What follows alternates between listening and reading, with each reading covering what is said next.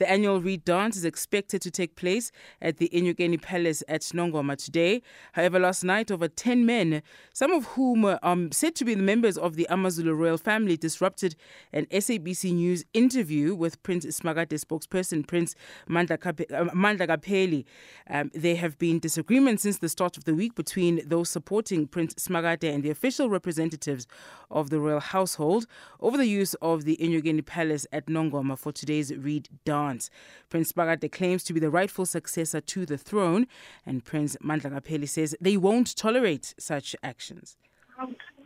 And then when you, you find that the police they stormed the bedroom of the king while the queen was sleeping, kicking the doors. And if you can think that there's Princess Tulupege of Isilo Sagwadla she was in the bathroom, but they had to kick the doors and then she had to come out with her skirts up to, to, to, to hide her breast.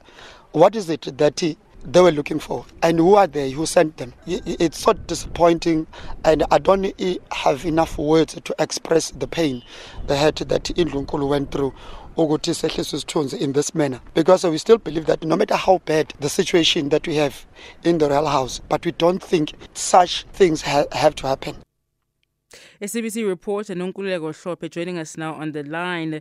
Uh, as, as, we as we hear the Nonkululeko to say Ugwehlisa Isithunzi is very apt. What on earth transpired last night? Um, good morning, Sebenzile and the listener at home. Um, you know, um, the SABC was conducting an interview with um, um, Prince um, Mandla as you have just played that clip up, because you remember that coming here, um, you ought to balance, um, you know, a, every, um, you know, angle that you take, because we have interviewed um, the, the faction that is supporting King Misuzulu on, um, you know, the reasons that um, they alleged the police had to come to the palace and, and do that alleged raid. So we had to get, um, you know, the version of those who were at the palace at the time when the police came. So while we were interviewing, um, you know, Mandla, Prince Mandlakapheli, that's where um, the scuffle ensued, and then. Uh, um, then those um, some of them are senior members of the Amazulu royal household. Um, then they disrupted that interview. Um, obviously, tensions are high. However, yeah. yeah. Yeah, and at the moment, uh, what is actually happening in and around the, the Enyokeni uh, Palace? What, is the mood like? Or are there fears, in fact, that uh, there, there may be uh, even more disruptions today? Um, I can confirm that um, there are like um, huge um, uh, various police units that have been deployed. Um, you know, all your uh, POP, uh, uh, TRT units, and also they are just like this. And also, we have seen um, a lot of medias that have descended to the palace to participate. Um, at, um, at, at, this hour, we haven't seen any tension, um, you know, unfolding.